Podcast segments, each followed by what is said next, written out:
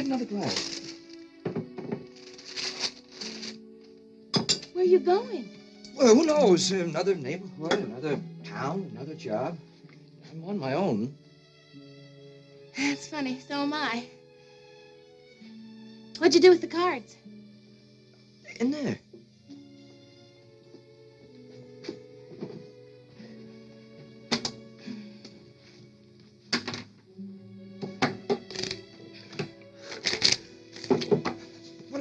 Sheldrake? I send him a fruitcake every Christmas. Got I love you, Miss Kubelik. three. Queen. Did you hear what I said, Miss Kubelik? I absolutely adore you. Shut up and deal.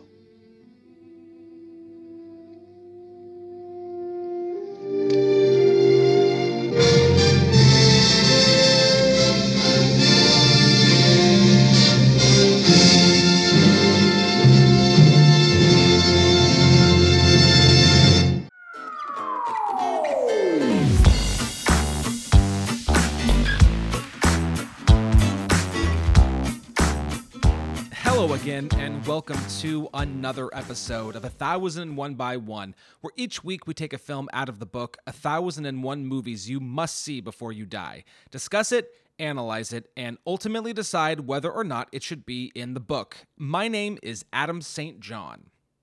And my name is Ian Woodington. And uh, we are here. We go, man. Uh, week five, I believe, of our decade, decade, a decade. I went a little Australian there. Our decade by decade appreciation of film. Uh, just in case uh, you want a little refresher, we did 1920 and Within Our Gates, 1930 All Quiet on the Western Front, 1940 Pinocchio, 1950 last week with Sunset Boulevard, and wrapping up our Billy Wilder double feature this week with 1960 and The Apartment. Uh, but before we get into that, we're just gonna sort of get into some general movie banter, and I.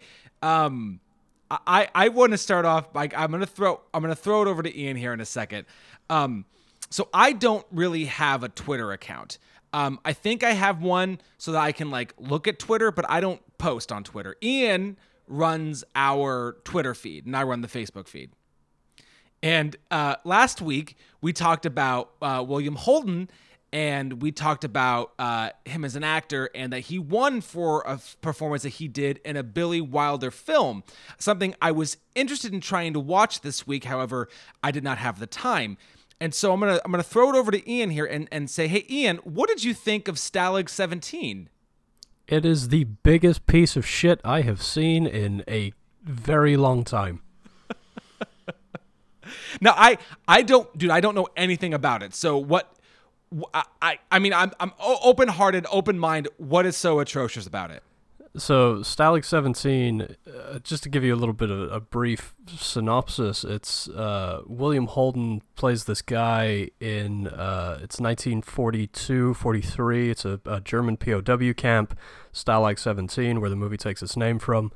And he is a bit of an opportunist. Uh, he's not really well liked amongst the rest of the prisoners, and he's got a uh, an associate, kind of a lackey. It's called Cookie. Cookie's got a bit of a stammer, which kind of comes and goes for no reason. I mean, it's it's really there's so many is- inconsistencies about this movie. That's just that's not even the tip of the iceberg with this cookie character. Um, you know, I talked I talked in last week's episode about how you know Billy Wilder unfortunately lost some family members uh, in the Holocaust, and I just you wouldn't think that watching this movie. You know, you think there would be a little bit more reverence and a, he.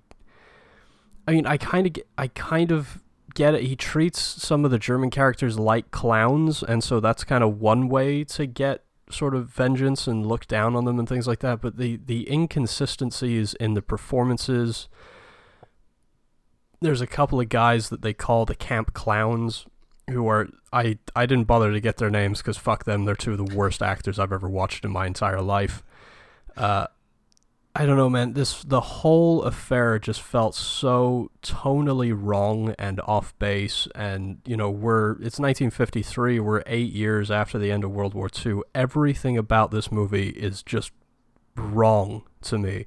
You know, Billy Wilder. We we talked again in Sunset Boulevard, and it's it's sort of the thing that he's revered for is the fact that he supposedly was such a great he did such a great job of balancing comedy and drama. And yeah okay he does in movies like he he goes and this is something we'll talk about in the meat of our episode in the apartment is he he'll do one scene that's very dramatic and one scene that's very comedic and he'll jump back and forth. He never in my mind really was able to do this to do both within one scene and and Stalag 17 is one of the biggest offenders of that. Like tonally, it is an absolute fucking mess. Like, did you see? Did you see Monuments Men? No, I did not. Yeah, it's it's kind of like it's that bad. Like the movie just has no fucking idea what it wants to be, and I wouldn't go. I wouldn't say that Monuments Men is disrespectful because it isn't. But this film just it's it's wrong. Everything about this film just was wrong, and it got under my skin immediately. And I just, I couldn't believe that somebody who who had felt the effects of World War II firsthand would make a film like this. It just it, I don't know, man. I just I have to take a shower afterwards. Just everything about it just left me just fucking angry. Uh, William Holden, though, I mean, anytime he's on screen, he's pretty good. I, I was gonna walk back some of the shit talking I did about him in Sunset Boulevard. I, I was is, gonna he's, say he's pretty he's pretty good in this which is a shame. I mean, it's you want to talk about a performance, a, a movie that doesn't deserve the performance that's in it. That Stalag Seventeen is like a number one offender of that. oh, dude, just fuck that movie. Yeah. Um. I, I. You know, it's funny. I really actually. I, I had high hopes of watching it this week. I just the the time slipped away from me and I didn't get a chance to do it. Um, well, it's an utterly garbage transfer, which the it's super unbalanced as far as color timing, but it's it's free on Tubi for yeah, what it's I, worth. No, I saw that, and that was part of part of the reason why I was going to try to look into it. it. Was like, oh, cool, it's streaming somewhere for free. I don't have to work that hard to to find it. Um, now I'm gonna I'm gonna take the ball out of your hands. I'm gonna take it back, um, because I had uh, uh, last last Sunday. Um, I it was it was a good day here in the St. John household. I, I like I, I did a lot with my kids and I, I did a bunch of household chores and uh, Melissa wanted to start painting one of our hallways and so I got to watch a movie of my own accord before I got to watch something else with Melissa and I I watched something that was a recommend of yours eons ago and and I have to say that whenever we get back to uh, Stanley Kubrick and ranking his films, I'm to have a hard fucking time leaving The Killing off of my top five because that movie is fucking incredible. Fucking incredible. I, I may have I may have said it when I was talking about it. I mean, people talk about Paths of Glory as the first masterpiece in a long line of masterpieces, but I I'm kind of th- I'm I'm tempted to throw the killing on that pile too. I mean, he fucking he nails it, man. As far as noirs go, it's, it is a it's a perfect noir. It's so good, and and uh, I I'm kind of pissed I can't use it as my recommend because it's already been recommended and like fuck it, that's fine. But but now that we've we've sort of you know adding this this banter at the beginning, um, yeah, I I it's it's funny because like the the voiceover in a way is so unnecessary but it, it, it's what adds to the storytelling though. It's it's how this story is being told. Um sterling hayden is great. I don't have it in front of me but like that whole that crew of people i and i love the way in which this heist gets pulls off and like and to i'm gonna kind of quote you my friend the way that you said that um all quiet on the western front um, was sort of the you know this this touchstone moment for war films, and that all all war films owe a, certain debt of gratitude to All Quiet on the Western Front. All heist movies, I think, owe American heist films uh, owe a certain amount of of gratitude to The Killing because this oh this movie was so fucking great and it's like a clean like 85 minutes i mean it's just like it's like you're in and it's over Oh God, I I it was great. I'm so that was one of the my the recent pickups of the Barnes and Noble 50% off thing, and so so fucking glad I bought it. I can't Oh, recommend it enough. They did a great cover for that, and you also get his second feature, Killer's Kiss, in that Yes, as well. which I'm also excited to watch. Uh, just whenever I get to it. But yeah, dude, the I mean, killing. it's it's it's an extension of Fear and Desire. It's a guy who very obviously is talented, kind of figuring it out. I mean, it's not it's not a great film. It's not a very memorable film, but for for the sake of you know being a Kubrick completionist and sort Yeah. of seeing how the master got started, I think it's it's pretty necessary viewing. Even though it, Uh, I don't think it'll leave a, an overtly lasting impression. Well, but still, yeah, I, I it's one of those, and I love, I do, I love when Criterion does that. Like when it's basically like you can pick up a movie and you've got two because of however they just decide to, to do that. I, I that's great. I'm I'm excited, if for no other reason, just to watch another Kubrick film because I thought it was I thought it was great. Yeah, I'm I'm happy you dug that one, man. That is that is a favorite of mine. I think it I I think I'm in the same camp. The next time we do a ranking Kubrick, Killing is is very very aggressively clawing its way up the top Dude. 5. It's gonna be a gut check uh, whenever we whenever we end up deciding to do his like the ranking of Kubrick Kubrick's uh, feature length films. Ah, fuck, man, I don't even know. I don't even know anymore. I thought I knew, and I don't. Um, so uh, what else has been on over there in the uh, the the Woodington household? Well, I I kind of blew Liz's mind. Uh, Saturday we had ourselves a Terrence Malick day, and Wow. I, we did them. We did them in the wrong order. We did uh, Knight of Cups second, and this is our. I had I had put off seeing Knight of Cups and Song to Song, but just because of how poorly they were reviewed, we still haven't seen Song to Song. But Knight of Cups, I'm gonna go out and say that it is. I mean, like all of his stuff, it's interesting and it does like pull you in and, and bring you along on this this beautiful visual journey. But it is, it's definitely the least engaging of all of his movies. Okay. It and and that's basically because it had no script. I mean, because what what Malick does is he he does write typically, and we discussed this on Badlands, is he will Yeah. write a normal script, that's a script that you would you'd be used to reading if you were in the industry, and then through the course of editing, that's where he finds the film, and the script kind of goes out the window after they've already shot the script. But Knight of Cups didn't have one, and it's very clear that it didn't, which is which is a shame because the wealth of talent that he has in there is incredible. From Brian Dennehy, who's no longer with us, Christian Bale, Cate Blanchett, Natalie Portman, um, Imogen Poots there at the beginning. Um, but before we did Knight of Cups, we did the New World, and I didn't realize that Liz hadn't hadn't seen the New World.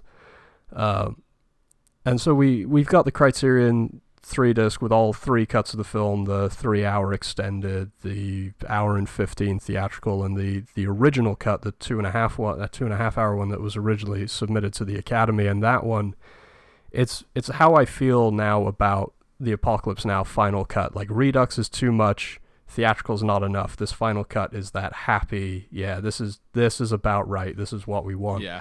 and and same deal with the the two and a half hour original cut of New World. Well, it's kind of rewired her brain. Although I don't want to put words into her mouth, but it really it to be blunt, it fucked her up. Just the how visually astonishing this thing is, how beautiful this this well known story is. I mean, he actually used the journals from John Rolfe and and John Smith, whatever writings were available to make this thing as authentic as possible, going and working with native peoples to make sure that rituals were done correctly and the the way that they lived, how they dressed, how they spoke. It's all as authentic as it can possibly be. And for Liz, I think it's what's really messing with her is you you see this moment in time that changed the course of history. You know, life as we know it is is down to a series of, of very pivotal moments and that landing in Jamestown is is one of them. It's it's the moment that sort of shaped the direction of this country and how we interacted with the natives and uh, uh, how honestly how we we fucked it up. This is what what Liz is grasping with. We had a moment in time to to work and to live and to be a part of this this very beautiful thriving community and of course because you know the settlers came here with uh, sort of pre-capitalist notions and the ideas of ownership. They talk in the film that, that, that John Smith and his narration is talking about how they have no words for for jealousy or ownership or possession. And of course we came and frankly fucked all that up. And so i think that's that's really it's stayed with her and it's really it's really kind of put a funk over the entire week. Um y- you know that's a movie that I, I i know i need to give it another another watch. I watched it in my pre in bruges colin farrell phase where i didn't like him. And so i went in already like de- you know like defeated like or like anticipating the movie wasn't going to be good. Like I, like i know it's it's essentially the story of of john smith and i, I that's about all i know. Um i I want to say like within a very short span of time, I watched this and Alexander, and like I just because Alexander is really bad, I I just lumped it all in. It's like oh, Colin Farrell was in these historical epics, I didn't like him. and I like I but I I know like saying that now, I really can't remember it. So whenever eventually whenever we do our next Malick film, um, that'll be something I try to rewatch before just as a as a, a Malick refresher because I know I, I didn't give that movie the the the just watch it deserved. Did you have you picked up the criterion of that I have not. i would 100% recommend doing that in the next sale or the next time you splurge on criterions it is i it's my favorite set at the moment of anything they've done Nice, nice. and it's it's great having all three cuts in there if you're so inclined to sort of take a look at how Malick works and how he edits his films. It's a really fascinating uh, sort of insight into that world, For sure. Yeah, yeah, yeah. Um, and it's just a fucking beautiful film. It is genuinely one of my favorite films, just on a Is- visual level. is that Lubezki who was the cinematographer Yes. on that? Okay. Yeah, yeah. Uh, one of the ones that, that helped make him famous, and it's got an absolutely stunning score as well. Yeah. Uh, James, I think it's James Horner doing the score. Nice. Yeah, yeah. Um, so I, I only have two other films I wanted to bring up before we get to our recommends. Um, uh, and and one because I. I wanted I wanted to like it more than I did as a second watch, and then the other because it's just going to bring up a funny anecdote. Um, so I, I I rewatched Tinker Tailor Soldier Spy, um, because when I first watched it, I don't I didn't like it very much. And I didn't know why. And I I probably I watched it around the time it came out because it was like, you know, trying to catch up on all the Oscar nominees and Gary Oldman was nominated for it. And so I watched it again this week and here's it's dude, I can't I don't know why I think is it is it uh Th- is it Tomas Alfredson who directed Tinker Tailor? Yeah, yeah, that's it. So so here's I I- I don't even know how to it's it's directed well. I really like the score. You're talking about a movie that Gary Oldman, Mark Strong, John Hurt, Toby Jones, Colin Firth, Benedict Cumberbatch, Stephen Graham, Tom Hardy. And it, I don't know. I don't know why it's not exactly what I what I want. I can't I can't put my my fingers on it exactly, but it has all of the pieces of a good film. And for some reason, and I don't and I after rewatching it, I certainly liked it more than I did the first time. But like I feel like I should like this movie more than I do. And I guess I just mostly just wanted to know like just your what what are your thoughts on on this movie? Well, I, I, on an aesthetic level, I dig it. Like, I love the way it looks. I love the performances in it. Uh, there's a handful of things about it I don't like, and that's basically because I've I've read uh, quite a lot of John le Carre, Sure. uh, especially the the Smiley novels and that Yeah. trilogy in particular, because it's Tinker Tailor, uh, The Honorable Schoolboy, and Smiley's People. Now, Alec Guinness originated that role on TV. It was it was a very famous thing because it was the first time Alec Guinness had ever done TV. This is the late '70s. He did Tinker Tailor the same year that he did Star Wars. oh, okay. Uh, and his Smiley, I mean, don't I love Gary Oldman. I I love Gary Oldman. I cannot like state that enough. But Alec Guinness, this was the part that he was born to play. Like Yeah. the seven the seven part TV miniseries that they did back in the seventies in Britain is still one of the greatest pieces of television that's ever been made. And so when you're trying to take something that honored the book so faithfully and had seven hours to do it versus this pared down two hour version. Now I know I always try to be fair. I try to judge the film on its own merits. And that's why I say that aesthetically I like it, but there's a there's a handful of narrative decisions which I don't agree with and, and condensing characters and flat out changing some characters' motivations which really don't make any sense. Now I will say I think Mark Strong is outside of Gary Oldman, he's like the best damn thing in it. Mark Strong is incredible in that movie. Mark Strong is so underrated as an actor. I think he's Oh, absolutely. phenomenal. Phenomenal. He is. Like Um, his one his one little scene in 1917, like I got stupidly giddy excited. Like I knew he was in it, so I was waiting for him to show up and then I was Yeah. oh, there he is. I just got I got all like it was like a kid on Christmas morning. I was like there he is. That's Mark Strong.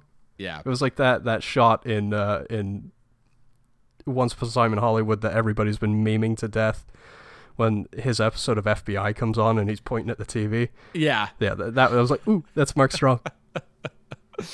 That's funny. Um So yeah, I, Okay. that's a movie. Tinker Tailor is one I've gone back and forth on quite a bit, and I just end up settling. I was like, ah, I'll just watch the BBC series instead. Yeah, that's fair. Um, and then so and then one more really quick before I throw it back to you. Um, so I I don't know why Melissa hadn't seen this and and it's in the book, so I don't want to do a deep dive on it. But uh, I had my second viewing and Melissa had her first viewing of of Total Recall. Now. I don't want to even necessarily get into a long. I don't really want to take up that much time on Total Recall, except for the fact to bring up do you remember last week we were talking about the Coen brothers and that they're only in the book two times? Paul Verhoeven is in the book five times. Five times. Which is insane. Well, I'd, it's um, Soldier of Orange. It's it's a handful of movies that he made when he was still working in the Netherlands. Yes. So it's I think it's Soldier of Orange, The Fourth Man, uh, and, something called Turkish Delight. Tur- Turkish Delight, which is a piece of shit. Turkish Oh, I- Delight I is one. haven't seen any of them. It's one of the worst fucking movies I've ever seen. I fucking Um, hate Turkish Delight. I love Soldier of Orange, but Turkish Delight is awful. And then it's and then it's it's RoboCop and um and then uh, Total Recall. Uh, but like I saw that and I'm looking at the I, I made the spreadsheet that I, I sent to you and I'm looking at that he's got more movies in the book than people like Francis Ford Coppola, uh, Eisenstein, Werner Herzog, Ang Lee, Sidney Lumet, Joseph Mankiewicz, and um, a little director who I think you might like, Ridley Scott. He's Yeah, got more. What? It's kind it's kind of horseshit. What is this? Yeah, it, it makes no sense. The Sidney Lumet one drives me up the fucking wall. I'll tell you that much. Right, the Ridley Scott one doesn't bother me that much because I he makes a certain type of genre film. I mean, sure, but anyways, I just I I we watched it. I I enjoyed it for what it was. Melissa was not a fan of Total Recall. Um, but that was something else that I watched this week. Um, Ian, Oh, anything that, else? that doesn't surprise me. No, I'm I'm ready to get into to recommends. I, like how, but before we do that, I don't want to move away too. How how strong was her reaction? Like how I always I'm always interested to know Melissa's sort of level of irritation when it comes to these. Um, you know, I I forget what we narrowed it down to because that's you know we we do what you do and like we'll look at our the wall upstairs and just be like, okay, well, what are we what are we gonna watch? And now, sometimes I just randomly pull out a few and we'll and we'll sort of push them in and we narrow it down and I don't know how I don't know how we got to it to be to be perfectly honest. Um, but I said, you know, it's it's sci-fi, it's action. You probably won't have to think too much. And she was like, okay. And um, I I, I enjoyed it as, as a rewatch. Like I think it's funny, it's ridiculous. Um, you know, it, it's just it's it's a lot of of crazy stuff. It's got fucking Ironside in it, so I mean, how bad is it gonna be? Uh, but um, I, I just think I don't know what I don't know what she was expecting, but I think she was just uh, un like I don't I I can't like she couldn't she couldn't have been bothered. It was more like oh okay. like she wasn't grossed out or she wasn't like whatever. She gasped a couple of times when the violence got, you know, whatever, but I think on the whole she was not impressed. Oh, I was I was hoping for more of a visceral reaction. No, yeah, we didn't we didn't quite get that. Ah. But yeah, I am I am excited to do an episode on Total Recall and and uh, deal with that Verhoeven situation because yeah, his it, it too many and some of them are the wrong ones. Yeah. Abs- I'm- for for sure. RoboCop is totally fine though. RoboCop okay all day long. RoboCop all day long. Yeah. Um. So uh. So now now we get into um recommends this week. Uh, Ian, who who, who should go first? Uh, I think I'm gonna go first. Okay. I, I do I do have a '60s film, but it's uh it's on the opposite end of the '60s from 1969, uh, and this speaking of uh, blind buys and such from the Barnes and Noble Criterion sale, uh, which is just a little ways behind us now. I picked up Ken Russell's Women in Love. Uh, this stars Alan Bates, uh, very famous British uh, stage actor. Uh, you yeah, and you probably know you know him from Gosford Park. He was Jennings in that. yes. Uh, Oliver Reed, of course, and uh, we've got a, a big Oliver Reed movie coming up in a couple of weeks. I'm very excited to talk about so that we can deal with my Oliver Reed man crush. I'm, I'm sorry, that man was impossible to light badly. Uh, we've also gotten this one, we've got Glenda Jackson and Jennie Linden rounding out the, the sort of foursome. And then uh, couple of cool little cameos, uh, one of them being Michael Gough, who uh, most people will know as Alfred Pennyworth Yep. but he got his start in uh, the Hammer horror movies.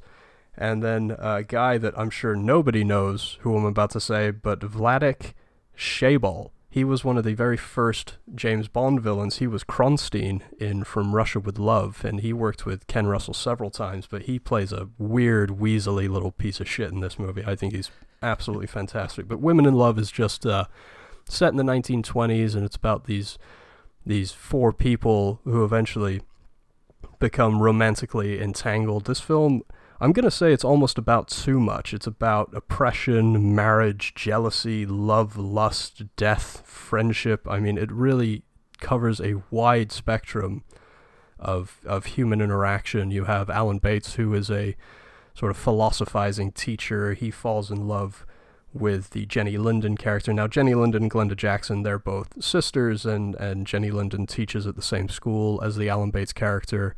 And then Oliver Reed, he has taken over his father's factory. He falls in love with the Glenda Jackson character, but there's also a very strong sort of homoerotic relationship between the two guys as well. And, and most people who have seen this film or, or know about it, they're going to know about this is the fact that this is the first film or one of the very first films to feature frontal male nudity, and it's very famous, of course, for its nude male wrestling scene that happens in this big drawing room in this big manor in front of a fire.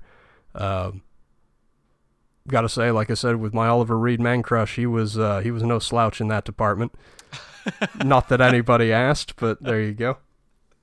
Check. Um, but the the dialogue is utterly fantastic. A lot of it is very tongue in cheek. There's this great uh, sequence early on in the film where they're all sat around this this at this beautiful country manor out in the the garden taking lunch, and uh, Alan Bates very seductively pulls a fig out of the bowl and he splits it open and he's talking about how some cultures view uh, the fig as being representative of a vulva, and uh, yeah, it's just there's so much tongue in cheek. Like it's as some people, this is a very horny movie. Uh, it dealing again and being that it's a British film, a lot of that is very repressed and, and people sort of dealing with those desires and, and ambitions and things like that. The cinematography in it is an absolute standout. So there's a great sequence, a very tragic sequence that was shot at uh, Magic Hour, which is just absolutely stunning. This this horrible drowning sequence. Um, I was I was interested when I was reading about it that and, and I think it was probably for the best, but they originally wanted Michael Caine for it in the Oliver Reed part, which when you see the film you'll you'll know just how off base that casting choice would have been. But Yeah, I, I really enjoyed it. It's only my I think it's only my third Ken Russell film, and I gotta say his films are not one time watches, with the exception of maybe Tommy, which is not good. I can't say that I've seen any of his films. Well, I'm very excited to do uh, The Devils is in the book. Yes, that you you had a guest spot on on our our, our brother podcast's uh, cinemas talking about that, didn't you? Well, we Oh no, you we were had going ch- to. That's right. Yeah, we had to we had to switch gears because unfortunately, The Devils is streaming nowhere. Really, the only place to pick it up is importing it from the UK. The BFI two disc DVD they did of that, and there's a whole whole rabbit hole we, we could go down with that. But I'm Yeah. I'm very excited for you to see The Devils. I highly recommend now that you are region free. Indeed, I- I am. Spend spend the money, man. It, the Devils is 100% worth it. I Well- cannot recommend that film or Women in Love highly enough. Speaking of region free, that's going to lead right into my my recommend. Um, uh, not too long ago, I don't remember if it was through Arrow's website exactly or through Zavvi, um, but uh, I picked up a couple. They were like two for something, and um, I blind bought uh, a movie because I'd I'd heard that you know, as sequels go, it was good, but I, I, I wasn't sure what to expect, and so um, Sunday night after I got to watch The Killing by myself, Melissa and I sat down and watched The Exorcist three which I, I like, dude. I really liked this movie. Um, uh, That's so funny that you talked about my little rant about Stalag 17 on Twitter because about a month before that, I had another tirade on The Exorcist 3. Now, I didn't see Legion, I didn't see William Peter Blatty's quote unquote preferred cut. I just saw the one that's on Prime.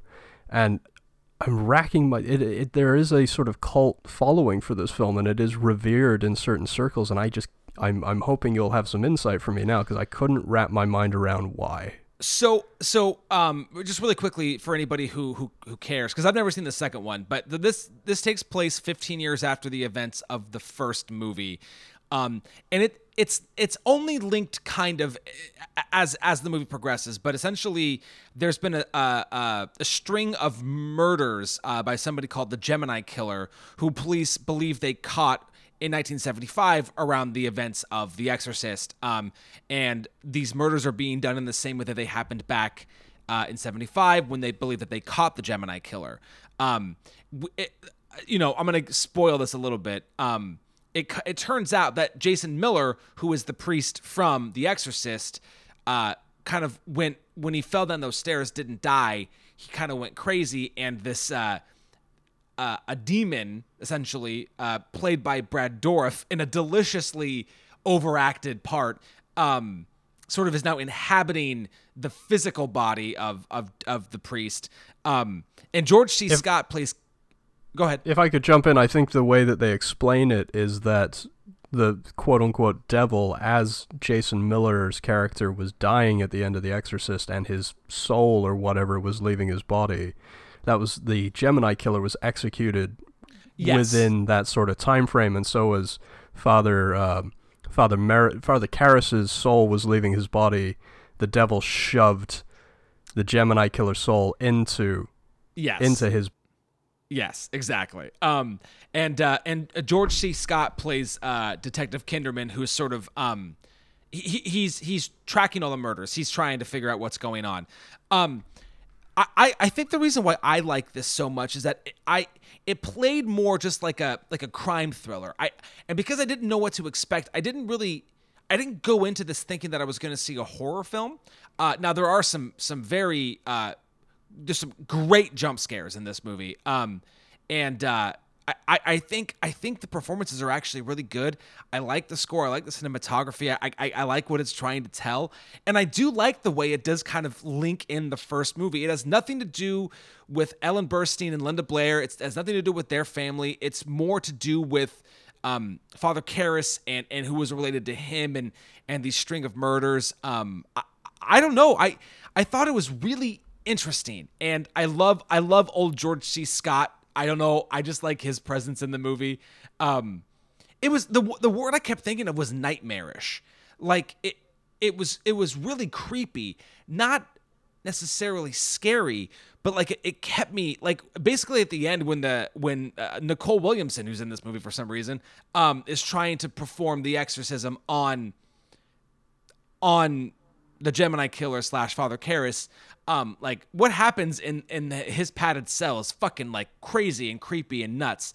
Um, I don't know, man. I I just I liked it. I I thought it was a really fun and entertaining movie. That's funny. You're you're you're hyping up all of the things I didn't. So if I'm remembering my tweet correctly, I think I said, uh, "Can somebody in film Twitter or the horror community explain to me why this film is so revered in certain circles? Because it smacks of." Let's see if I can remember exactly what I said. It smacks of disinterested performances, studio interference, and worst of all, a stinky desperation of trying to hold on to faded success. And I was kind of pointing the finger at Blatty there.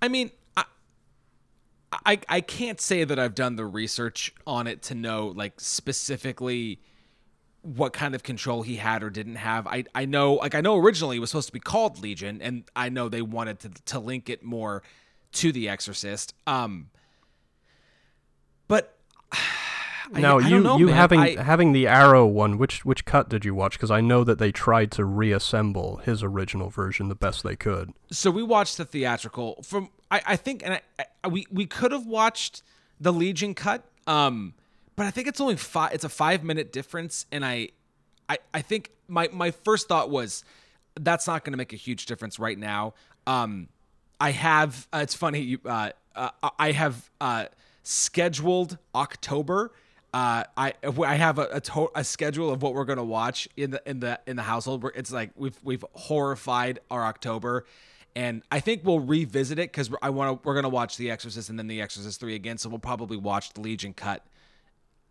in October. Um, but I watched just the theatrical when we we put it on.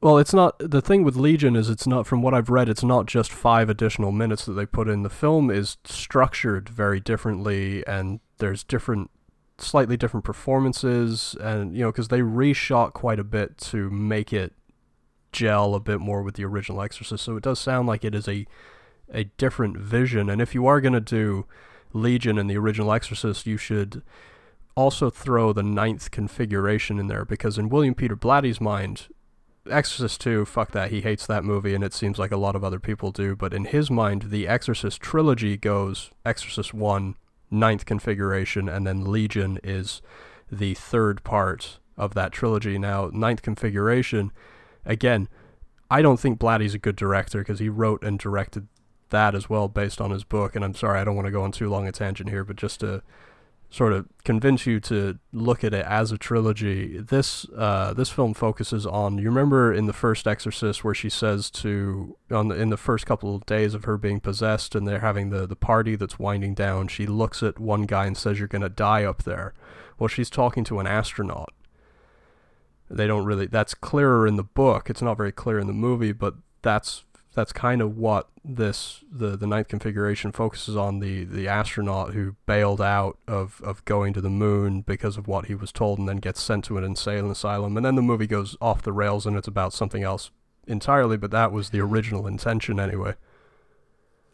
So these films have a weird storied history a lot of studio interference a lot of Peter Blatty being overly precious about his material and not being a very good director. So I'm very interested when we reconvene after your your month of horror to find out what you think of them as a trilogy.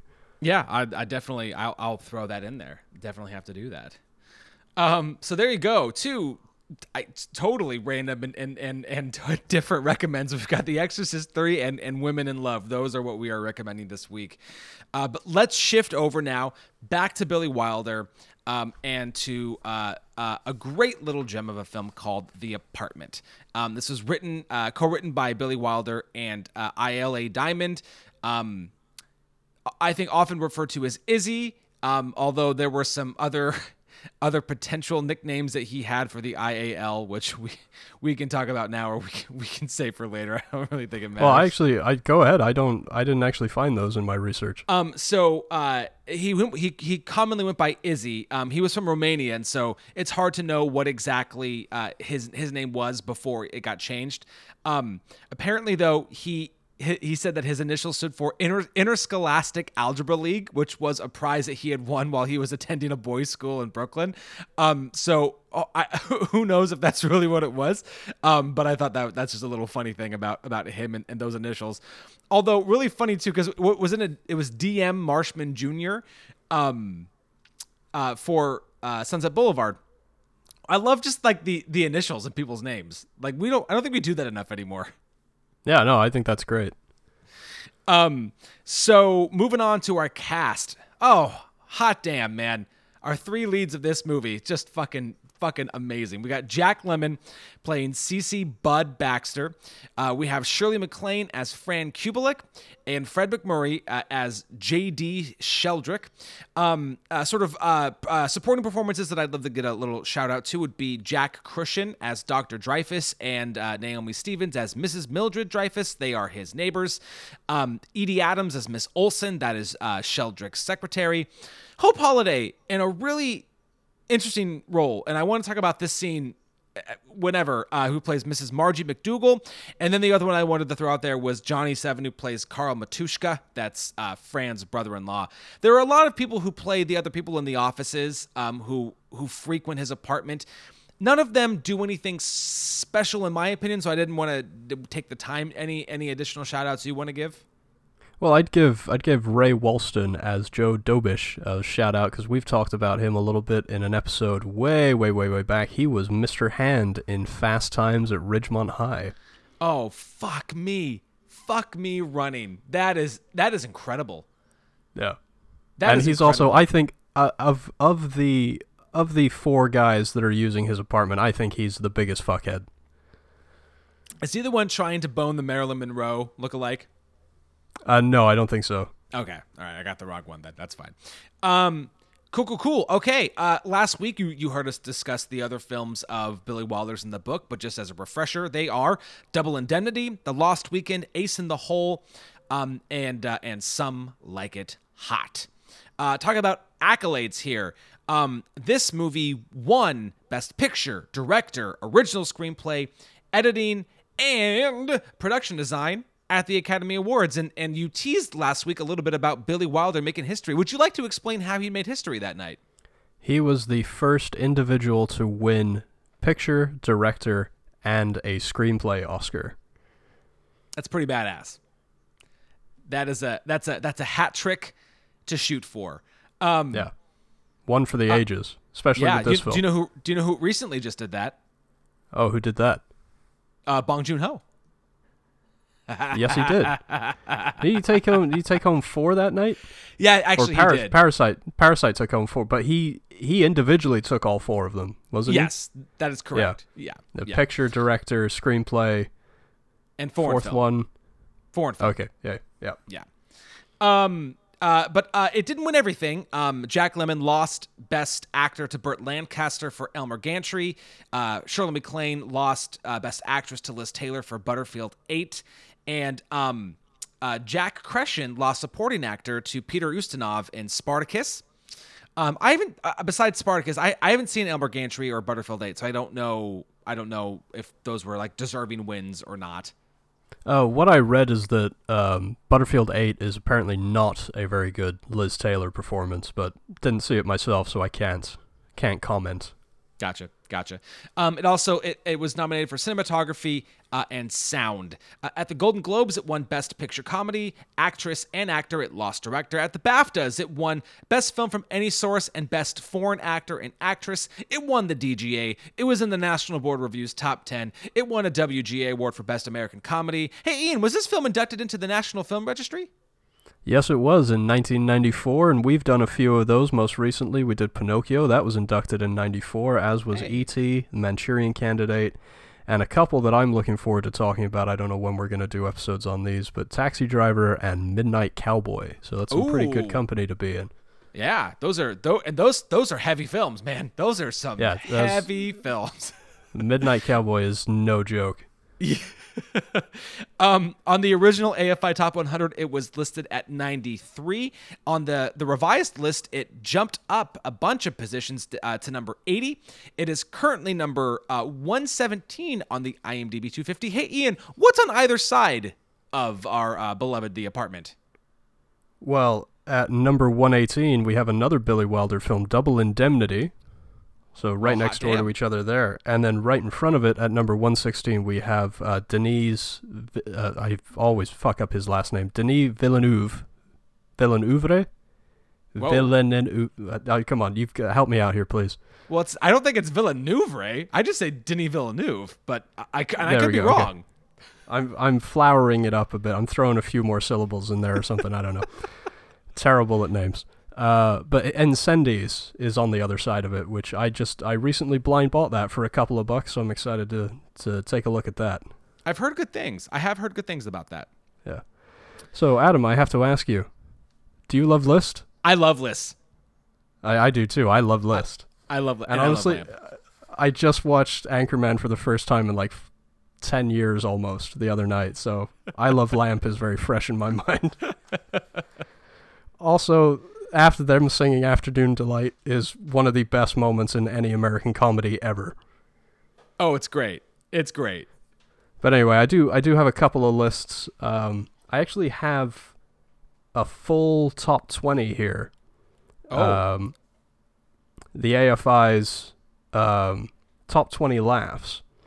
Uh, so here we go. At number blah, blah, blah, blah. at number 20 actually is the apartment. okay. So going forward, we also have um, his girl Friday. On the other side of it, before I continue going through the list, uh, at number 21, just behind it, is a fish called Wanda. Always love to shout out that movie. Absolutely love course. that flick. Of course. Sorry, sorry. Uh, number twenty is the apartment. Number nineteen, his girl Friday, which you just you just watched that recently, didn't you? No, I just watched the front page. oh, that's right. You you the- were talking about his girl Yes. Friday. That's right. Yeah. Uh, at number eighteen, we have the General. Did a little episode on that film. We did a little double feature with Buster Keaton. Number seventeen is another film that I just blindly bought and I'm excited to watch. Is the original Odd Couple with Lemmon and Matthau. Uh-huh. Number sixteen, another film we've covered, Singing in the Rain, considered a comedy. Sure. Uh, sure. Number 15, Philadelphia Story. Number 14, you're really not going to like, is Bringing Up Baby. Again, we've done an episode on that one as well. That movie's not funny. It's it's not. Uh, number 13, we have Young Frankenstein. Her, okay, Number- cool. Number 12 is a Marx Brothers film, A Night at the Opera. And I'm Okay. sure you're you're you're going to have uh, no doubt in believing me it's not the only Marx Brothers film on this list. Not surprised. No. Number 11, the producers. The obvi- I should should go without saying the original 1968 producers, Yes. which I Yeah. absolutely adore. Uh, number 10, we have Airplane. Number 9 is The Graduate, Okay. which is one of, I think, top 25 films of all time for me. I I love that movie, but I do not think it is funny. It's, yeah, it's that's that's problematic. Yeah. Number 8, again, another film we've done. It Happened One Night. Boom. Number 7, MASH, which I really owe a revisit. I haven't seen that film in a very long time. I haven't seen it, and and because we're doing 1970 next week, it is it is one of the movies I plan on watching actually, in conjunction with our our, our delving into the year of 1970. So I'm Oh, awesome. hopefully I'll have I'm- more I'm- to say next week. Yeah, I'll have. Uh, I'm excited to hear what you think of that one. Number six is Blazing Saddles. I fucking love Number, that. f- it's it's solid. Number five is Duck Soup, another Marx Brothers film, and an episode we've done again. Number four is Annie Hall. Woody Allen. He's a little problematic, but there it is. There it is. Yep. Number three, Doctor Strangelove. You know how much I love Doctor Strangelove. I do know that. Number two is Tootsie, and you know how much I didn't like Tootsie. I, I uh, okay. I, I I liked it. It it should not be that high. That is just Yeah, that, nuts. that that's absurd. Bonkers. again again not I mean there are funny moments, but I don't think I could call it a comedy. Yeah, I, I that's a bit of a stretch for me. And number one, again another Billy Wilder film. Some like it hot. Ah. AFI yes, yes. calls that the number one film of all time. If you'll indulge me, I do have one more list. Uh, Going great. the going the other side of the pond now. We have uh, we love making lists in Britain. Uh, Channel Four and Film Four. In 2006, they did a list of the 50 films you must see before you die, which it sounded like it was a two two part television event. Uh, I I wanted to do the top 15 so that I could include your favorite film of all time. At number 15 is Pulp Fiction. Oh, yeah. Number 14, we have Lagaan, Once Upon a Time in India. Don't know anything about that one. You know, I don't either, but it's funny. You know why we have those posters upstairs, the scratch off when you've watched it? That's one of them. Oh, is that on the? That's on the IMDb. That's the IMDb bucket list poster. No, right? no, no, no. That it, it's just it's just a list of hundred movies that you should see. It, it's not it's not I'm it's just like a I don't want to say it's random, but it, it is it's not it's its own separate list. But that that's on it, and I I don't know anything about it. Yeah, neither do I. I'm I'm curious now because it made this list. Uh, number thirteen, no surprise, we have the Shawshank Redemption. Okay. Now I want you to bear in mind this list was made in 2006 because it's going to inform kind of what number 12 is, and that is Lost in Translation. Okay. Number 11 is Alien. Okay. Number 10, 10 is Back to the Future. Yay. Hey. Uh, number nine, Donnie Darko. Again, bear in mind this is Whoa! a list made. This is a list made in the UK. Donnie Darko was huge in Britain. I mean, fucking massive over there. Wow. Wow. That is that is something. That's a list. Holy Yeah. shit. Well, I got a, I got a, another whammy for you coming up next. Number eight is Breathless. Well, ah, fuck that movie. I I get the Yeah, I why I mean, yeah, okay. And you can go back and listen to our episode on Breathless. We uh, we take Godard to task. Yes, we do. Number seven, North by Northwest.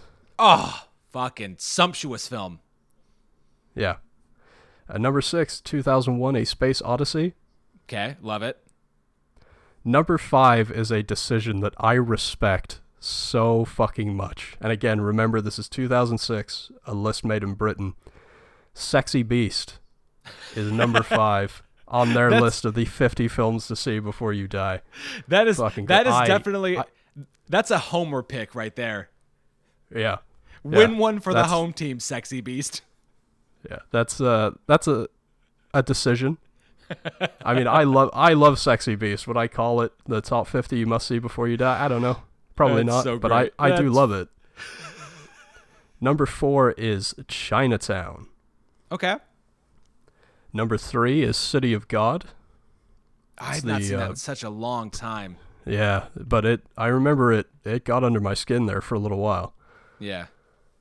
Number 2, and the reason that I'm bringing up this list on this episode is The Apartment. Well, hot damn. Do you want to take a random stab in the dark at what number 1 is?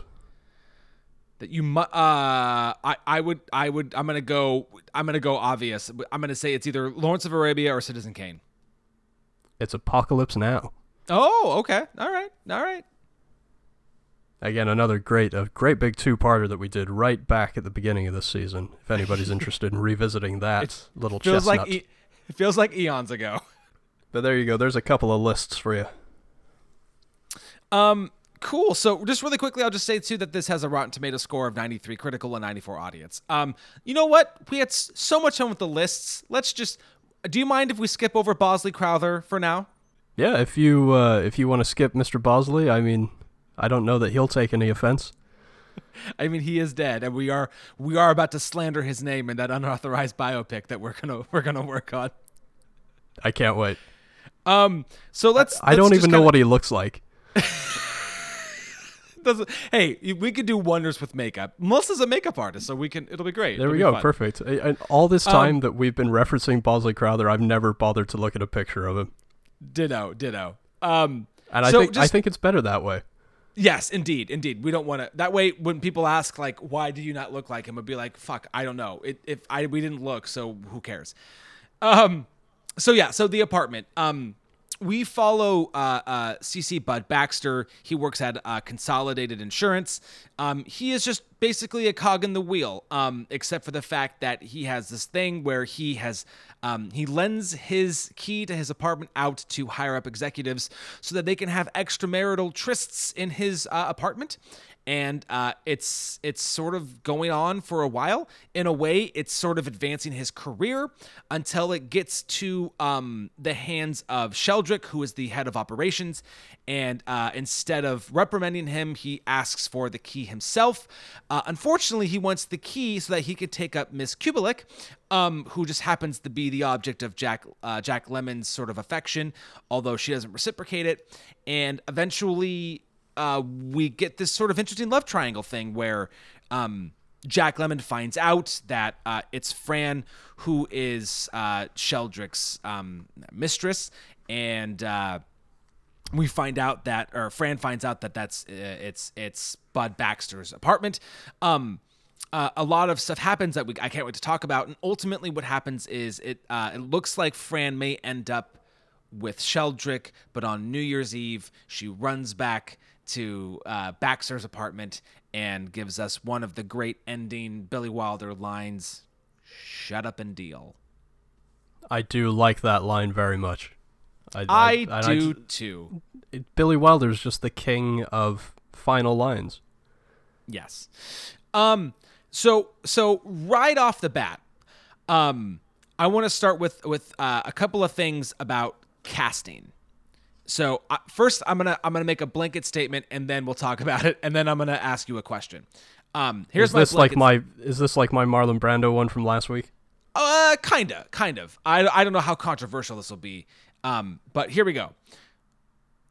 Shirley MacLaine uh, has far and away the best performance in this movie. Oh, absolutely. She's heartbreak. I fell in love with her instantly. It it is it is incredible what she's doing. Um, I, I feel like I could spend an hour talking about the Christmas party and the way that information gets revealed and the the storytelling done with props and glances. It's fantastic. We're not there yet. Um, but yeah, the the work that she is doing in this movie and and oh, I she is she's just terrific. And I, I was watching something this morning on um because I have the the Arrow version of this, and so I watched a couple of you know behind the scenes things and, and whatever. And the you know they wanted you know as they were casting this, they wanted somebody you know somebody you know conventionally attractive, but also somebody who could look sad. And um. I, I, I, I don't I don't know how serious this was ever considered, but the idea of this part being played by Marilyn Monroe is just it's just silly nonsense. Silly nonsense to ever do that. Well, I guess she had shot herself in the foot working on uh, on Some Like It Hot. And what was the what was the other film they did together? Uh, Seven Year Itch. Yeah, yeah. I guess uh, her diva personality had sort of turned Billy Wilder off to her, to ever working with her again. And of course, there's the little dig at the one executive who's trying to bring up the, the, the other blonde, the one that looks like Marilyn Monroe, back to his apartment after he's already taken his sleeping pill. So that was a, a quick little jab at, at Marilyn Monroe. Which, and I gotta say too, pretty good lookalike and pretty good impression. Like I, I, I mean, we we it's like one year, one year from Some Like It Hot, and he is taking pot shots at Marilyn Monroe. It's fantastic. That's that is one of the things that I do respect. Like I talked about at the end of Sunset Boulevard last week, I I respect the fact that he wasn't afraid to spit in the eye of his own industry and call them out on their own bullshit. Oh, for sure, for sure. Like it, it- I, I by no means am taking anything away from from Fred MacMurray or Jack Lemmon, like at all. Uh, but it, it, I just there's something about Shirley MacLaine in this in this film and and and everything that she does. I just, it's it's just yeah I, it's hard it's you know sometimes it when i when i teach actors I, I talk about presence and presence is something you can't teach it's just something that you have and it's it's everybody has different stage presence or different screen presence and it's it's finding it takes it's it's take an actor finding the time to know what their presence is and then and use it and I don't know if she had found it before this. I'm not going to go ahead and say that I'm a Shirley MacLaine historian. I'm not totally familiar with her career, but like if she didn't have it before, she found it in this movie, and it's it's palpable in a great way. Oh, as I said, she's she's heartbreaking. I think she also has the benefit of having some of the best lines. I think one of my favorites, if not my favorite line from this movie, other than the ending one, is the you know, sh- should never wear mascara when you're in love with a married man. I mean that one, that's a pretty piercing line right there. And Yeah. she talks about how you know it's all it's all fine and dandy, and then all of a sudden one day he's rushing out the door and asking you to to check for any lipstick on his collar. Like she just her character is there to just rip your heart out of your chest and just make you like I said, I, I couldn't help myself. I was head over heels in love with her. that that scene between her and Sheldrick at the the Chinese restaurant, the the when we when we kind of I don't want to call it a twist, but you know, if you haven't seen this movie before and you you put it together at that moment, oh shit, this is who Sheldrick wants to go to the apartment with. Um that scene at the Chinese restaurant is great. Like her monologue is so it's so subtle and it's so specific and it's it's just again it's it's this incredible incredible presence that just she just calls you or not she just she sucks you in it's it's amazing it's yeah it's it's amazing I know more more great dialogue in that scene. She has a snide little comment about ah tunes to string her along by. yeah Really liked that one quite a lot. Or I think it's music to string her along by. Um, so uh, I I was again in my in my watching um some of the supplemental material on on this film. Um, they said that uh, Billy Wilder liked to quote um, Ernst Lubitsch by saying that uh, uh, 95% of a director's job is casting. And so uh, I uh, but here so here's my question for you is what is so I, I just said that MacLaine has the best performance in this movie, but what is the best casting choice? Is it Jack Lemmon, Shirley MacLaine, or Fred MacMurray? I think it's I think it's Lemmon because he is Yeah. such an everyman. I mean, it's it's impossible not to just just by the very onset of casting him, he is such a lovable. Not not so much a doofus in this movie, but he is a guy who is just trying to make ends meet and cri- climb that corporate ladder sort of any way that he can, and you can't help but like feel for him. You don't we don't necessarily know right away. We get a little bit of background about how the situation came about, but you do really feel for him. Man, this guy is in way over his head. You, know, Yeah. you feel that immediately, and we have no idea how long this has been going on and the strain that it's putting on his life. But he still is, despite all of that sort of weight that's on him about the disruption in his home life and how he's trying to use leverage that, not maliciously, but how he's trying to use that to, to get ahead in the world. He still has a sort of charm about him. I love there's a moment that I, I really love at the beginning of the film when he's doing his monologue and talking about how if you lined up all the people in New York they would reach, you know, India or wherever it reaches and Yeah. and he's he's giving you all these stats and all these numbers and it's a little overwhelming at first but you can tell this is a man that really cares about his job really does love his work and and you know you see him putting in the overtime obviously we find out he's putting in the overtime because he can't go home Yeah. but you get you get the sense that he is the type of go-getter that may do that anyway and Sure. he does the little thing with his typewriter where he bobs along he bops his head with the rhythm of the typewriter which i think I'm is so glad you brought that up. This this is a movie, and I think Billy Wilder's strength is his attention to detail and those little throwaway moments. Well, you know, and I, I I'm actually gonna I'm gonna I'm gonna I'm gonna go I'm how, what do I want to say? I'm gonna take what you said and just vary that a little bit because a lot of what I saw, and this is something else I want to bring up, but I won't do it yet. But um, what I what I had heard, what what everybody had said was that um with with Billy Wilder's scripts, and we've heard this before with other with other uh, writers as well, but you cannot deviate from the text at all. There were stories about um, uh, uh, Hope Holiday getting a line wrong. Instead of saying like a chihuahua, she said kind of like a chihuahua. And then one of the scenes with Shirley MacLaine in the elevator, they had to do a bunch of times because she couldn't get it ex- like word perfect. Now, I'm going to come back to that in a second. But I don't think we I don't think I can give Billy Wilder credit for those details. I think that's Jack Lemmon. I think Jack Lemmon not being able to riff found these these ways to be funny to to ad lib physically. And since he wasn't changing the text, he's not fucking with what Wilder and Diamond are doing. He's just going, okay, it's it's like it's again, I, I'm sorry, I'm gonna go back to me being a teacher, but it's like it's this idea of when you're a director and you and you you give a you give a, a piece of direction to an actor and what you do is you put them in a box. And instead of looking at that box as, as something that's enclosing you and like now all my choices are gone instead as an actor what you need to do is go okay so this is this is the parameters i get to work in.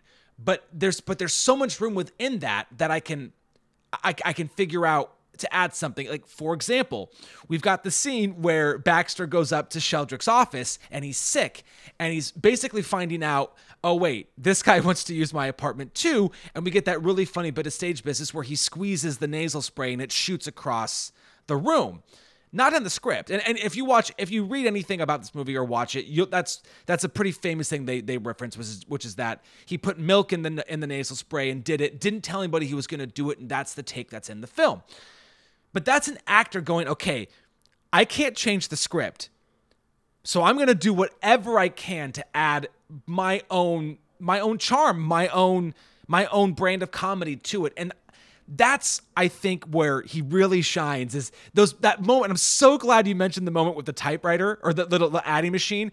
And there's another one too where he's watching Grand Hotel and they keep saying each star. He's like, oh, oh, oh, and each each name it's like, oh, well, hot damn, this is going to be a delight. Um, yeah, it's yeah, exactly. Those little those little fucking things. And that's I want to go back to what what I was saying about what Wilder said about a director's job being 95% casting, which of course is kind of an overstatement, but I mean, you get somebody like Jack Lemmon, he's going to give you this gold.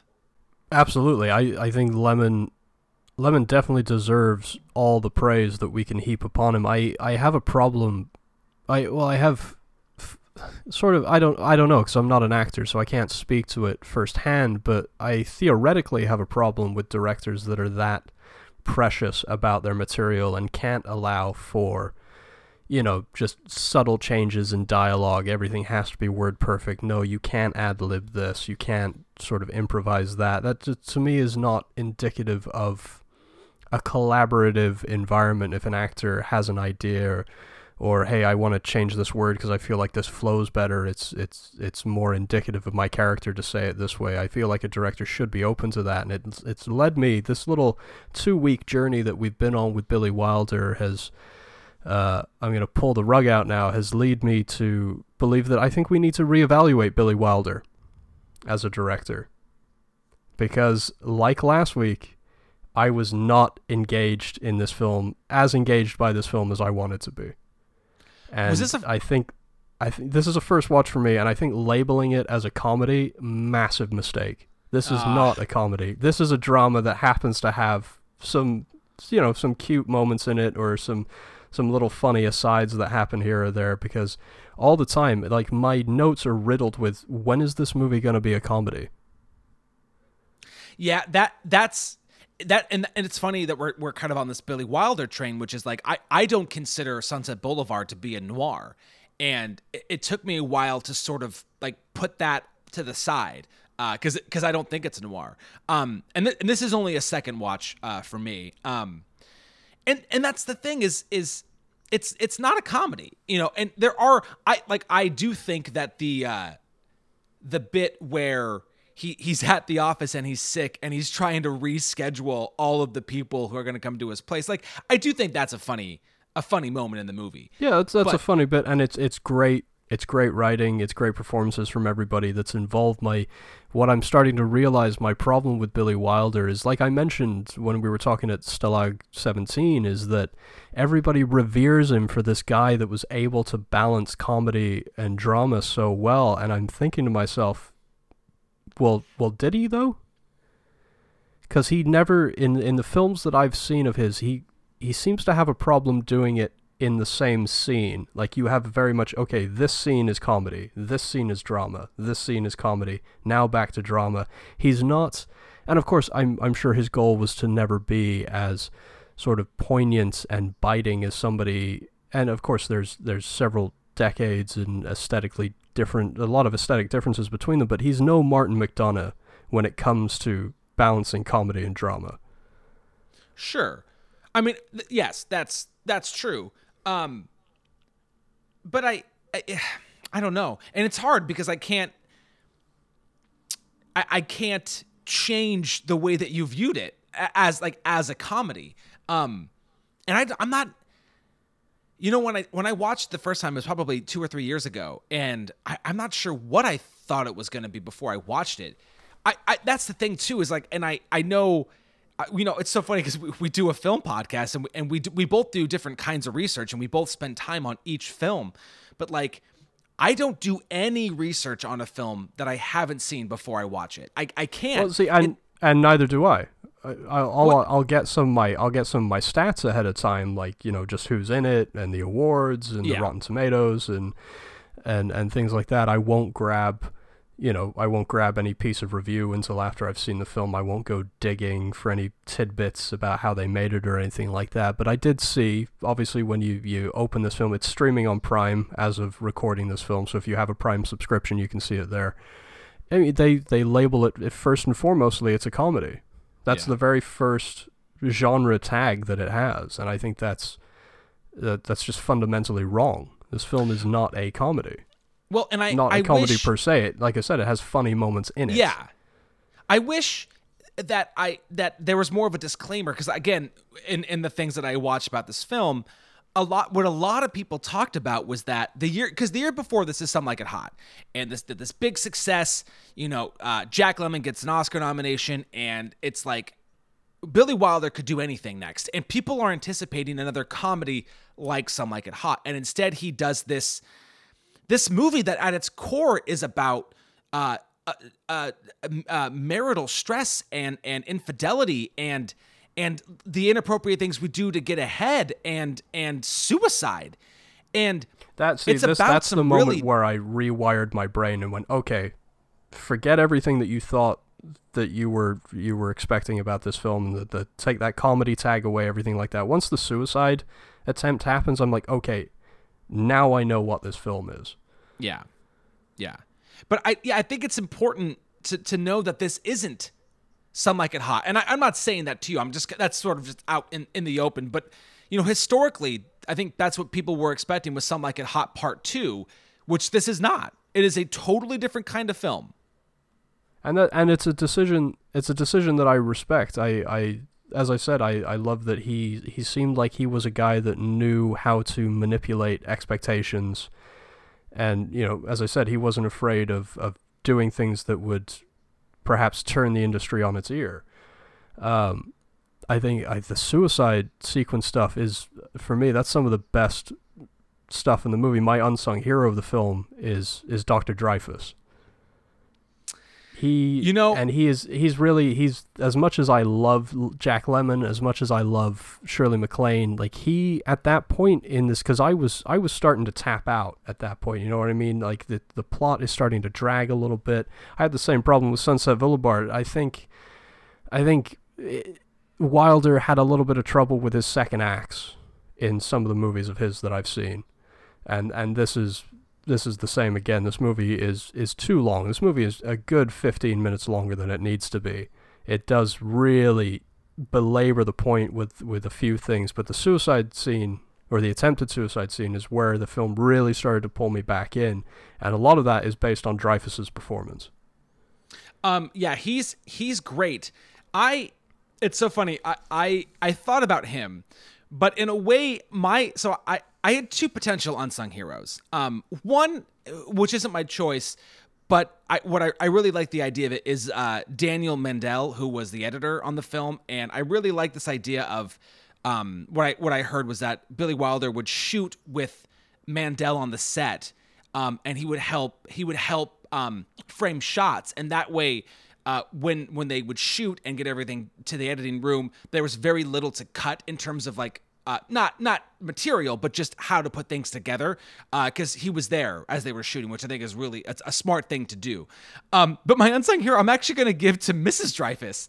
Her one real scene with uh, um, with Fran in, in the morning. It's great. I, I think she she comes in, she's like batting a thousand. She just fucking like knocks it out of the park. I think that I, so. I think collectively the Dreyfusses really are the the unsung heroes of this film. Oh no, he he 100 uh, uh, Jack Kruschen, he 100% saves this film for me. In that, especially going into that last, you know, the third act of the movie anyway. Um. Because we I'm- get to we get to him in the bar. He's he's Oh, you know Jack Lemmon is drinking. That stuff is kind of that's for me again. Like I said, that's where I'm starting to tap out a little bit. And like I'm come That- on guys, let's get to the point. Let's you know we get it. He's depressed. Come on, let's move along. Let's have let's have some fucking conflict in this movie. thank you for bringing that up because I I really like this movie and I I don't think there's much to cut, honestly, but the the addition of Mrs. McDougal and that whole thing about Castro and whatever the fuck's going on there, like Her husband, her husband is a jockey who is in Cuba who tried to fix a horse race, and so Castro like threw him in jail. Like, why do we need this? This We is don't. again, We don't. Like, like you like to say, what kind of what story are we telling? Yeah, and and I get that we need to see we need to see Jack Lemmon drunk. He he's definitely drowning his sorrows. The woman that he is starting to have real feelings for is is sleeping with his boss and he knows that his boss is kind of a, a pile of shit uh, but he can't say anything about it because it, it's his boss and i get that and I, I love the i love the moral dilemma that that puts him in um, and i get that having having her there um th- at the apartment eventually when he come when she comes back to them throws in a, like a little interesting funny wrench that lasts only a few moments but Billy Wilder and and uh, and I, IAL Diamond are smart enough people that they could have they could have found a better way to sort of get him in that predic in that sort of uh, interesting predicament. Um, and I, I agree that that's that's four or five minutes of of stuff with her that just needs to not be in this film. See, I for me that what what I wanted to happen there is I wanted Lemmon to really start to stand up for himself a little bit more because he really he doesn't do it until the final scene. I just he the, the character is there's there's a weakness about him that is is frustrating for me. The fact that this man either can't or won't stand up for himself, and when he does it, obviously he does it too. Now I get that that's yes, this, you argue that is the kind of the point of his character, but it, it feels like when he does finally stand up to Sheldrake, it's almost too little, too late. Yeah, I would have I would have liked more defiance. You know, I there's the scene uh it's it's it's after the suicide attempt. It's I think it's it's the next day or, or a couple of days after and she's still at his place and Sheldrake calls from work and basically he's checking in but he doesn't really want to talk to her. And and and uh Baxter is like pleading, no, no, no, no, you gotta, you gotta do it. And then, so he basically says, okay, so Sheldrake's gonna stay on. And then, and then Baxter goes to Fran and it's like, hey, he wants to talk to you. And she's like, no, no, I don't want to do that. And it's like, I, I, I don't. It, it, it doesn't make me uh, hate the performance or the storytelling, but it's like, yeah, you want to scream. It's like, dude, these people don't want to talk to each other. You you don't need to put them on the phone, and by putting them on the phone, what what ultimately happens, and I think he's convinced that that's that's not going to work out. And there's that scene where he's planning what he's going to say to Sheldrake when he gets up to his office, and then Sheldrake flips it on him immediately. I'm gonna I'll take Fran off your hands, and it's like it's crushing because it's like if he could just if he could just get a little bit of courage or a- just something to to do and I agree. I do think that the the standing up happens unfortunately too late into the film, but it, it is still a moment that has to happen. And he well, and he doesn't even really get a fuck you moment. Not to, you know, because he he drops the key and then kind of walks away. He doesn't get to be like, this is the you know, you know, this is the the key to the executive washroom. That's you know the only key, you know, you're ever gonna. I I don't know. I'm sort of hypothesizing a, a more dramatic conclusion, but he just kind of gives but up, think- throws the key down, and kind of just walks away from the situation. But I think a more dramatic confrontation it wouldn't fit into to his character. It would it would feel disingenuous, and that's why I really like the. You know, again, and it, it- and maybe maybe you were ahead of the game, but like I, I do like this idea that you know every movie's a mystery that we shouldn't know what's going to be happen next, and that when he gives him the key, his face registers like, oh shit, he fucking gave him the key to his apartment, and then when he comes, it's like, wait, what is he doing? And then he comes back, hey, wait, no, this is the key to the executive washroom. It's like, yeah, yeah I know. I, like that is that that's that's Baxter's version of a fuck you. He, he would never say fuck you, but that's his best Right. version of doing it. But I yeah, as as you said, with being ahead of the game, I did feel like it was a foregone conclusion. Oh, there because of how much time we spend with them, and this is the, the some of the stuff that really drags the movie for me is her recovery from the attempted suicide attempt. There's we spend so much time with them in that apartment that it's it's a kind of a foregone conclusion that the movie is going to end with them together. I don't I don't feel like there's any kind of great mystery about how this film is going to end, and so I just just a little more dramatic punch, a little more tension, a little more conflict is is kind of again I'm I'm wanting stuff that was never in the script to begin with and probably never Billy Wilder's intention but it just it's just not it's it's at the same time too much of one thing and not enough of another for me. And and maybe too, you mentioned tension and and and what you wanted the story to be, and and I, it's hard. I, I think now I'm playing it like into the history of film, but it's I think again for what they could get away with uh, with the production code, and, and it's starting to get a you know not not lenient, but maybe maybe more lenient, and the fact that they could even have a film where you know they're discussing infidelity and and and basically you know guys getting away with it without any consequences. I think I think is an, is an interesting take on on how how to do it. And and, w- and which is great. Again, it's another thing that I, I very much respect. I mean, it is it's in the the sort of trivia about this film that I think he wanted to make this after Sunset Boulevard, but then had to wait for censorship to sort of tone down a little bit. So he did wait the better part of ten years to make it. But when you you're saying you're talking about you know guys getting away with it, the other thing that was a big disappointment to me is there's not enough from the other side of that. I mean, we get plenty of time with Fran and what it does to her and how it literally almost destroys her world, but we also don't see anything from the wife's point of view, which I found to be kind of frustrating. I know, wanted a little I- bit more I- I wanted a bit more of that home life as well to see see more of the lying and seeing what it is that these guys have to do in order to get to the apartment with these you know extramarital affairs these floozies or, or whoever it is they're cheating on their wives with i mean there's really only really the only other character and i think for me the uh my my thankless role in this film is the woman that plays uh, mrs olsen Yeah, Edie Adams.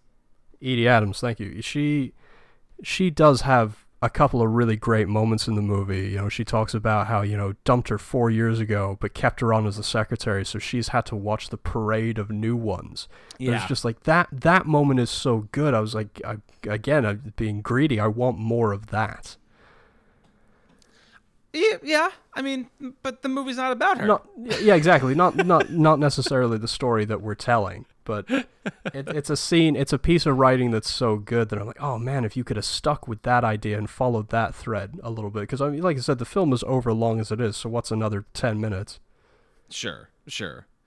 Um, and yeah, and yeah, you were talking about sort of the, the genesis of this movie, uh, that idea coming from David Lean's uh, adaptation of the Noel Coward play Brief Encounter.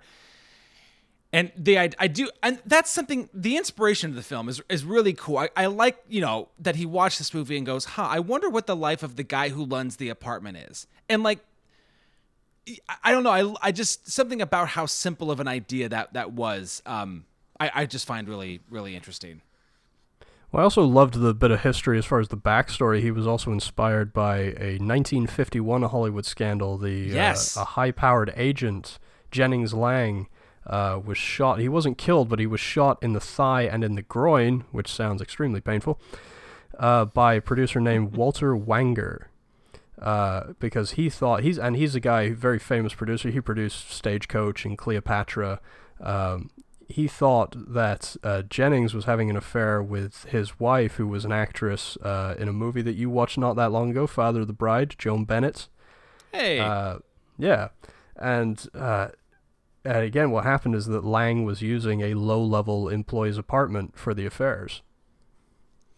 yeah, yeah. So I, I and and I went on and I actually read quite a bit about this guy and what happened. He served four months for it. He was actually welcomed with open arms back into the industry. Actually, as I said, he made Cleopatra, which would, was like 62 or 63. So he made that massive movie after all of this had went down. And I guess uh, I guess this wasn't the first time something like this had happened. He also tried to go after Errol Flynn because he thought Errol Flynn was having an affair with her as well. Uh, but I, I'm just reading about that, and I was like, "Fuck, no!" I now that I've read that, I'm more interested in seeing that movie. Sure. Yeah, yeah. Um, do you have any favorite shots or favorite scenes you want to show any love to?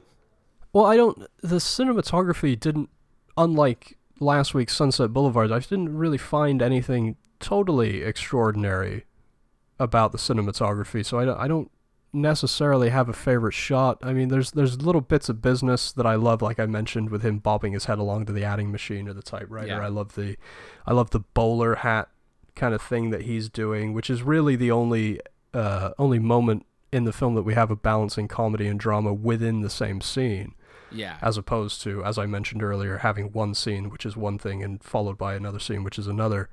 Um, I think I think my favorite bit of plot twist, my favorite, some of my I've already mentioned some of my favorite lines like the mascara, but uh, a moment that I really love in the film is where the other shoe drops when she lends him the broken mirror to look Yeah. at you know that, that that scene that I'm talking about where he's doing the business with the bowler hat and he realizes the connection between himself and Fran and Sheldrake.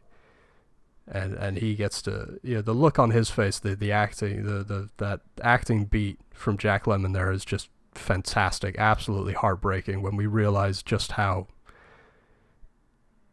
Well- just how he's he's never he's never gonna get what he wants is how I'm feeling and at that point. That's why that, that whole Christmas party scene I really like because obviously we get we have Miss Olsen who explains like that she, she you know that I, I know what's going on. Oh yeah, it's always the same booth in the same Chinese restaurant and and and and so we've got a, like a defeated um uh we've got a defeated Fran and then you know she's trying to keep her spirits up he's doing the whole bowler hat thing and then we get the mirror. It's like now we've got two crushed people but crushed for different reasons and it's it's it leads to some of the most interesting stuff on screen.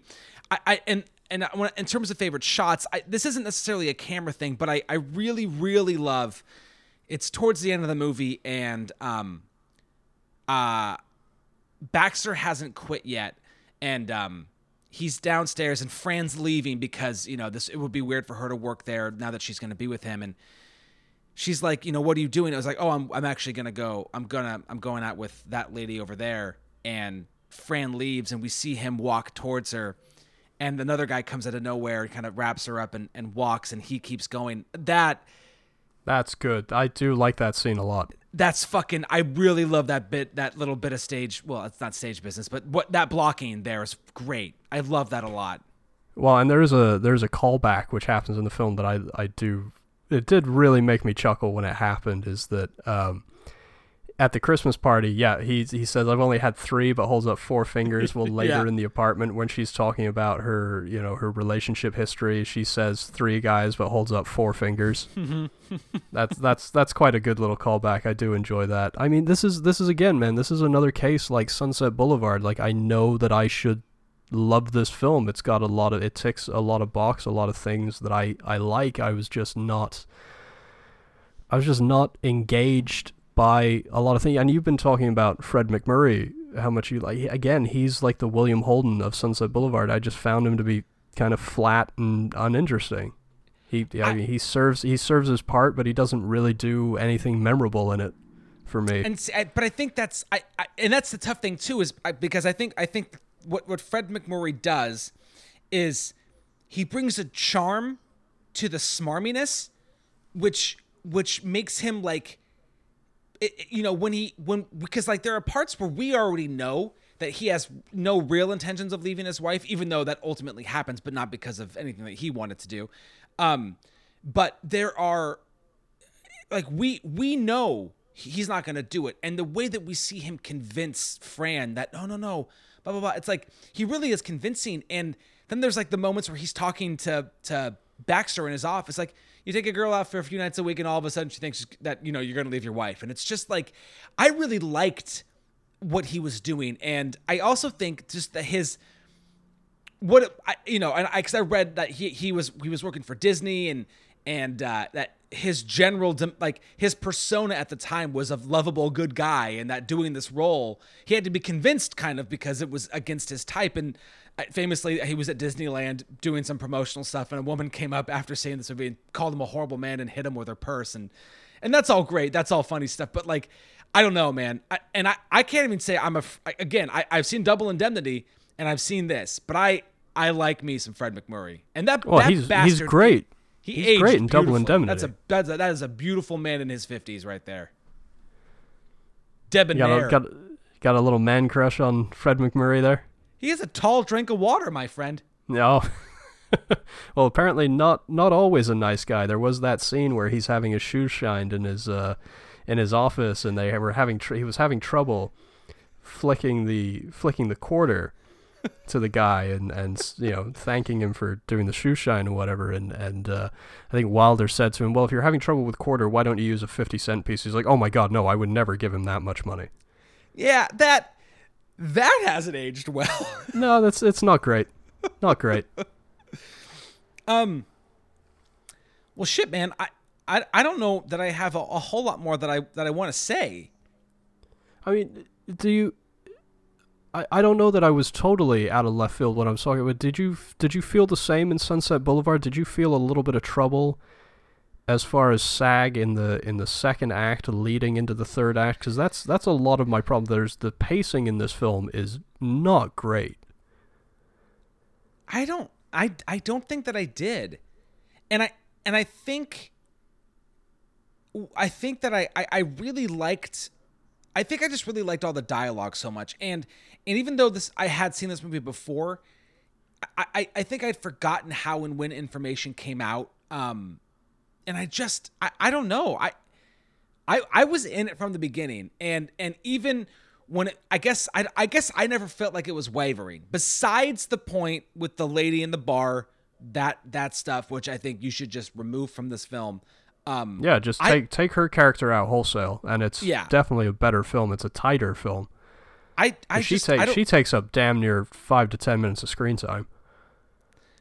yeah I don't know I I I was just in it. I was in it. I don't know, man. So Do So you I wanna- guess do I gotta wanna do- do I guess do I gotta wanna ask do you question the time? question. Well, I'm not. Ian. I'm not going to fall into that trap again, man. Do you think that that the apartment should be in the book? Uh, my my answer is no. God, I'm you gonna are I'm gonna a- be controversial and say no. But here, hey, I got I got some good news. I got some pleasant news for you.